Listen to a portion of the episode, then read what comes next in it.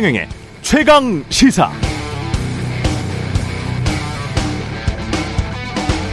네, 지난주 21일 이재명 민주당 대표에 대한 국회 체포동의안 표결이 있었는데요. 19일부터 21일까지 실시한 한국갤럽이 자체 조사한 여론조사 결과였습니다. 윤석열 대통령의 지지율에는 큰 변화가 없었고 국민의힘과 민주당도 지지율이 33%로 붙어 있습니다. 자세한 내용은 중앙선거 여론조사심의 홈페이지 참조하시면 되고요. 대통령의 지지율이 역대 최저 수준이고 두 당의 지지율이 붙어 있다. 그렇다면 중도층이 선거의 향방을 잡을 것 같지만 미국 퓨 리서치의 과거 자료들을 제가 좀 보니까요. 중도층이라는 게 실체가 없더군요. 미국 중도층 그들은 누구고 어떤 생각을 하는가를 조사한 2019년 조사 결과입니다. 아, 중도층 대부분은 각각 특정 정당에 이미 기울어져 있었습니다. 공화당이나 민주당을 이미 마음속으로 선호하고 있었다는 거죠. 그리고 정말 중도층, 무당층이라면 그들은 정치를 회피한다고 합니다.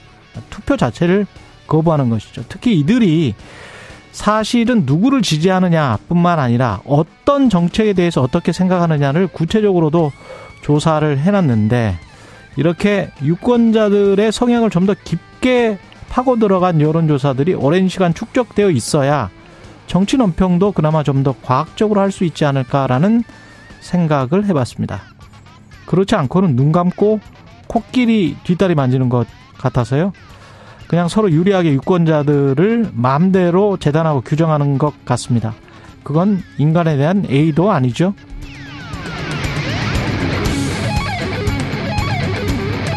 네, 안녕하십니까. 9월 25일 세상에 이익이 되는 방송 최경련의 최강시사 출발합니다. 저는 KBS 최경련 기자고요. 최경련의 최강시사 유튜브에서도 실시간 방송합니다. 문자 참여는 짧은 문자 50원, 기본차 100원이 드는 샵9730 콩오플 무료고요. KBS 일라디오 채널 정치, 경제, 사회문화 등 다양한 명품 콘텐츠가 있습니다. 구독과 좋아요, 댓글 많이 부탁드립니다. 오늘 최강시사 당내 순서를 맡고 계신 분들 모셨습니다. 조홍천 민주당 의원, 이준석 전 국민의힘 대표, 그리고 문정인 연세대학교 명예교수와 함께 급변하는 국제정세, 우리 외교 안보 전략 짚어보겠습니다.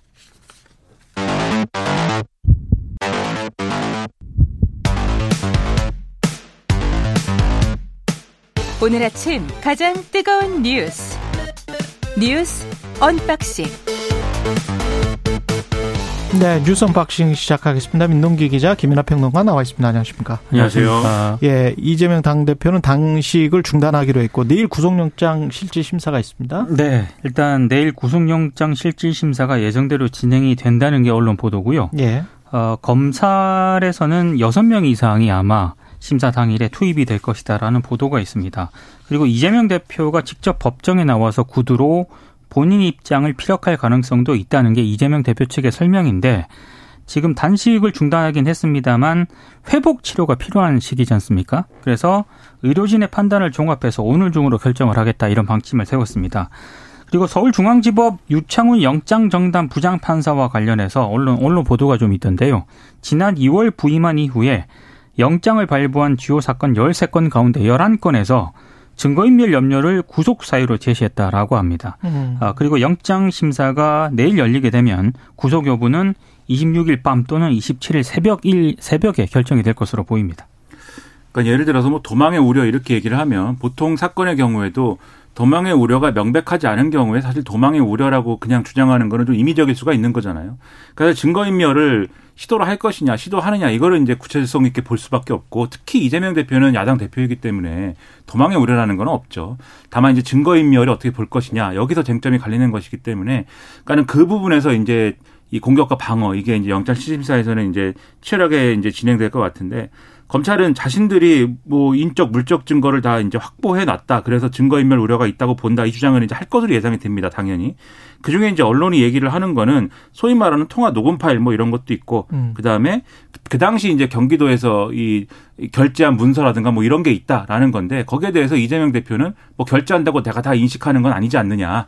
예를 들면 우리가 여러 가지 공문에 뭐 이 직인이 찍히거나 뭐 결제한 내용들이 한가득 있을 것인데 그것에 대해서 이제 다 알았다고 볼 수 없는 거 아니냐 뭐 이런 얘기 있고 그다음에 이제 녹취나 이런 것들에 대해서도 맥락이 다르다 아마 이렇게 방어를 할 것 같아요. 음. 그래서 이제 그런 부분들이 어떻게 판가름 나느냐에 대해서 법리적으로는 따지는 게 굉장히 중요할 텐데 근데 정치적으로는 사실 시나리오가 이제 쭉 이제부터는 갈리는 어떤 분석을 할 수밖에 없는 거겠죠. 영장이 뭐 나올 경우, 나오지 않을 경우 각각의 민주당이 어떻게 현명하게 국면을 넘어가느냐 상당한 쟁점이 될 것이기 때문에 그것에 따라서 이후에 이제 정치적 국면은 상당히 변할 수밖에 없다. 이런 분석들이 오늘 언론에는 꽤 많이 나왔습니다. 예. 여기까지. 그리고 민주당 원내대표 선거는 네 사람인데 이 사람들 그 김민석, 홍익표, 우원식, 남인순 예, 이렇게 나오는 것 같습니다. 네, 후보 예. 등록을 어제 마쳤고요. 일단 뭐 언론들의 평가는 다들 친명일색이다 이런 음. 평가를 내리고 있습니다. 이 사람들 다 친명이에요? 그러니까 지난 대선 때요. 예. 어, 우원식 의원 같은 경우에는 이재명 캠프에서 선대위원장 맡았고요. 예. 남인순 의원도 서울 선거대책본부를 이끌었습니다. 음. 이런 경력 때문에 아마 친명이라고 분류를 하는 것 같고 김민석 의원 같은 경우에는 정책위 의장을 맡았거든요. 현재 예. 그래서 이제 이재명 대표와 호흡을 맞췄기 때문에 이렇게 분류를 하는 것 같습니다. 홍익표는 홍익표 의원 같은 경우에는 이낙연 후보 캠프에서 총괄 정책본부장을 맡긴 했습니다만 예. 지난 4월 박광원 전 원내대표와 경쟁을 할 때요. 친명계의 지원을 좀 받은 적이 있기 때문에 어. 이래서 이제 친명으로 분류를 하고 있는 것 같습니다. 어제 뭐 이렇게 송갑석 최고위원이 사퇴를 했거든요. 근데 송갑석 최고위원 같은 경우에는 비명으로 분류가 되고 있는데 어, 그래서 지금 출마한 이 네 명의 지금 이 후보들이 다들 이재명 지 대표를 지키겠다라고 음. 이제 입장을 표명을 한 것을 두고 이제 친명 일색이다라는 평가를 내리고 있는 것 같고 다만 변수가 하나 있습니다. 후보 등록 막판에 우원식 의원이 등판을 했거든요. 일각에서는 합의 추대로운 얘기도 나오고 있는 것 같아요. 이게 왜냐하면 어, 이대 이재명 대표 구속 전 영장실질 심사가 일단 있는 데다가 당내 갈등이 격화된 이런 상황에서 경선 치르는 게 그렇게 모양새가 보- 좋지 않다. 이런 지적이 있고 그리고 이제 이거는 초재선 의원들이 우원식 의원의 출마를 설득을 할 때 혹시라도 법원이 이재명 대표에 대해서 구속영장을 발부를 했을 때 음. 당 대표 대행을 맡아서 혼란과 갈등을 수습을 해야 되는 인물이 나와야 되는데 이러려면 중량감이 있는 인물이 좀 나와야 된다 이렇게 설득을 했다라고 합니다. 중진이 나와야 된다. 예, 그래서 아마 합의 추대론도 얘기를 좀 뭐 일각에서는 좀 나오고 있는데 이건 좀 상황을 봐야 될 것 같습니다. 우원식 의원이 사선이죠. 그렇습니다. 예.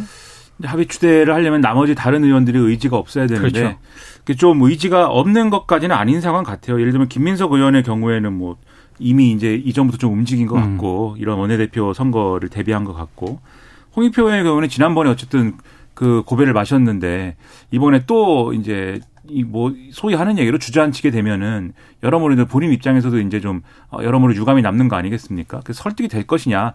그리고 이제 추대 여론이 있다라는 뭐 이런 주장도 이제 어느 쪽에서 어떻게 나오는 거냐 이런 거에 따라서 여러 가지 갈릴 수 있는 거여서 추대가 될 것인지는 지켜봐야 될 것 같고 다만 지금 말씀하신 것처럼 이른바 이제 이 국면에서 이재명 대표의 사법 리스크에 대해서 문제시하는 의원이 출마한 건 아니잖아요.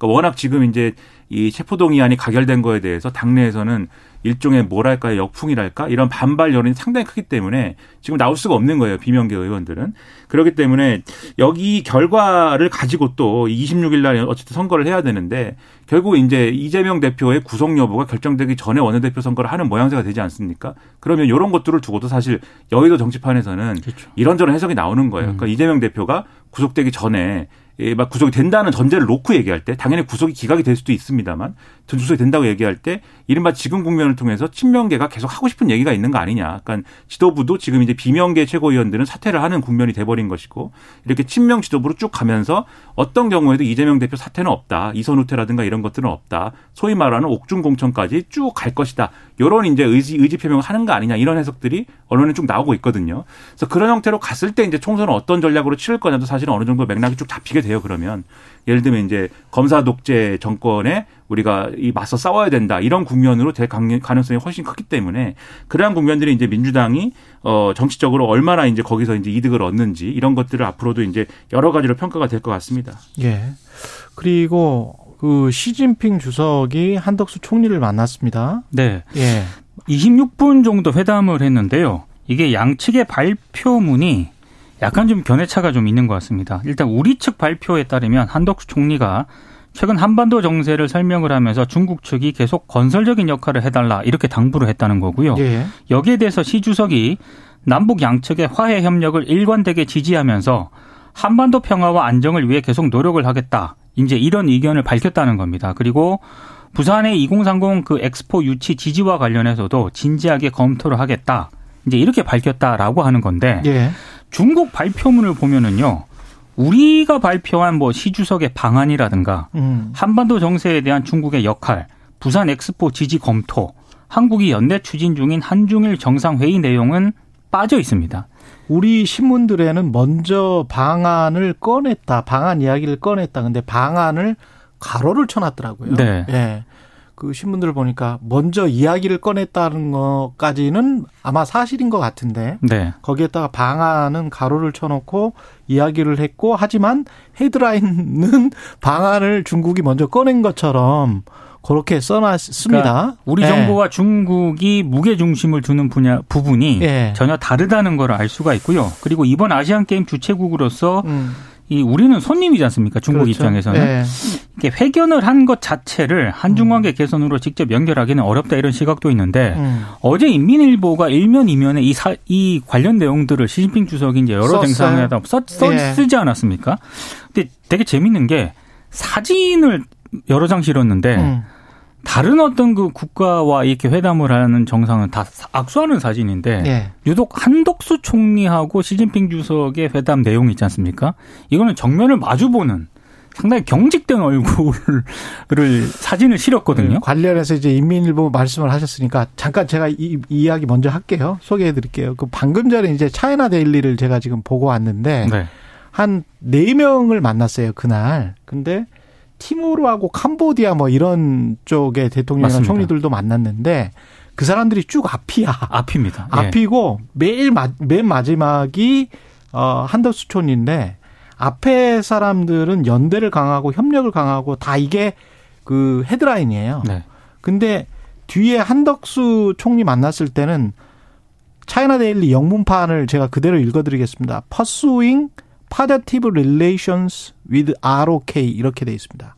그러니까 긍정적인 관계를 추구한다 한국과 그러면 지금의 관계는 negative 부정적인 관계라는 음. 의미가 될 수도 있는 거거든요. 그리고 관련해 가지고 어떤 이야기를 했냐면 시 주석이 China Daily의 보도로는 시 주석이 촉구했다. meet halfway. 중간에서 만나자. 음. 중간에서 만나자는 거는 타협하자는 이야기거든요.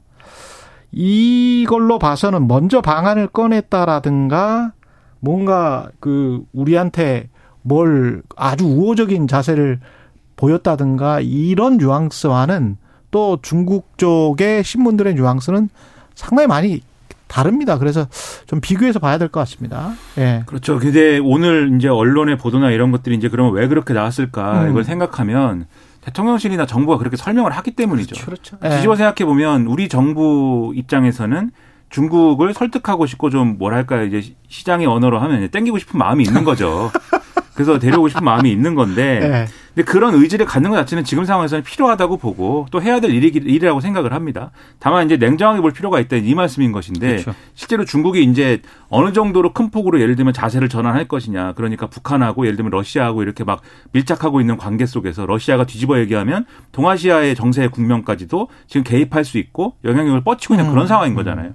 그뭐늘 말씀드리지만 중국 입장에서 그게 달갑지 않은 거거든요. 달갑지 않을 수 있는 문제이고 그렇다고 해서 또 중국이 아 러시아가 이렇게 오니까 우리는 그러면 앞- 지금까지 좀 이 좀 한기가 돌았던 한국이나 뭐 일본하고 잘 지내봐야 되겠다 이럴 것도 아니고 그렇죠. 그러니까 사실은 중국 입장에서는 표정 관리하는 건데 그 물 밑에 이제 어떤 생각이 있고 어떻게 움직이느냐는 앞으로 우리가 쭉 지켜봐야 될 문제겠지만 정부로서는 어쨌든 이런 기회 기회라면 기회 아닌 건 기회이지 않습니까? 예. 조금이라도 어쨌든 관계 개선을 할수 있으면 그런 노력을 하는 것 자체는 우리가 평가할 부분이 있다라고 생각을 합니다. 다만 이제 거기서 그러면 실리를 어떻게 추구할 것이냐 이런 문제가 남는 거잖아요. 그러니까는 말만 말의 성찬으로 끝나고 실리를 제대로 추구하, 추구하지 않으면 이게 이 성과가 없는 채로 남아 남게 되는 거 아니겠습니까? 예를 들면 미국에서 그 얘기 하잖아요. 반도체 관련해서 중국에서 우리가 이제 생산하고 할 때 5% 이상 생산 그 거를 늘리 늘리지 못하게 하는 그런 것을 해서 우리는 원래 10% 그렇죠. 요구했고요. 우리는 예. 10%를 기대했는데 이 5% 해가지고 우리 입장에서는 아 이거 큰일 났다 뭐 또 이렇게 되는 거 아닙니까? 이런 여러 가지 문제가 국이 걸려 있고 이것들이 다 이런 한중 관계라든가 이런 것들이 어떤 복합적인 산물이라는 거를 음. 우리가 계속 지켜보면서 역량을 이제 펼쳐야 된다는 얘기죠. 그리고 박정은 전 수사단장 관련해서 군인권센터가 박 전 단장과 그다음에 김규환 해병대 사령관이 그 전화 통화한 내용 박 전 단장이 이끄는 중앙 수사대장이네요. 네. 예, 예.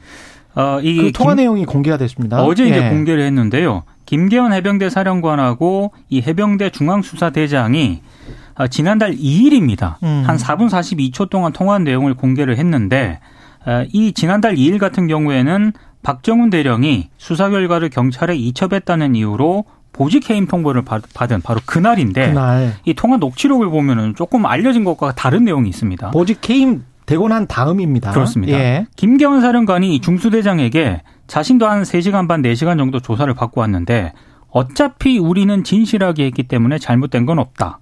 정훈이가 답답해서 그랬겠지. 이렇게 얘기를 하고요. 음. 그리고 정훈이가 국방부 법무관리관하고 얘네들 통화한 거 다 있을 거 아니냐. 기록들 다 있지라고 묻는 장면이 있는데 예. 여기에 대해서 중수대장이 뭐라고 답을 하냐면 맞다. 기록도 있고 다 통화할 때 자신도 지도관하고 다 회의 중간에 법무관리관이 전화 오고 해서 옆에서 다 들었다. 그런데 다 들었다. 그런데 너무 이렇게 외압이고 위법한 지시를 하고 있다고 다들 느꼈다. 이 중수대장이 이렇게 답을 합니다. 그러니까 해병대 수사 단원들은 다 그렇게 느꼈다는 거예요. 그렇죠. 그래서 여기 이제 김계원 해병대 사령관이 결국 그것 때문에 에, 박정훈 전 대령 있지 않습니까? 예. 본인이 책임지겠다는 거 아니야. 이렇게 하다가 안 되면 나중에 내 지시 사항을 위반한 거로 갈 수밖에 없을 거야 라고 얘기를 하거든요. 외압에 관해서 부인을 안 했군요. 그렇습니다. 본인이 직접 박정훈 단장의 편을 들었다라고 이제 해도 이제 음. 해석이 될수 있는 그런 대목인데 이건 김기현 사령관이 지금까지 공식적으로 입장을 밝힌 것과는 완전히 배치되는 그런 발언입니다. 예. 그러니까 이 내용이 그러니까 이 통화가 진실하고 이후에 입장이 이제 잘못된 것인지 이 입장이 맞는 얘기인데 이 통화가 거짓말인지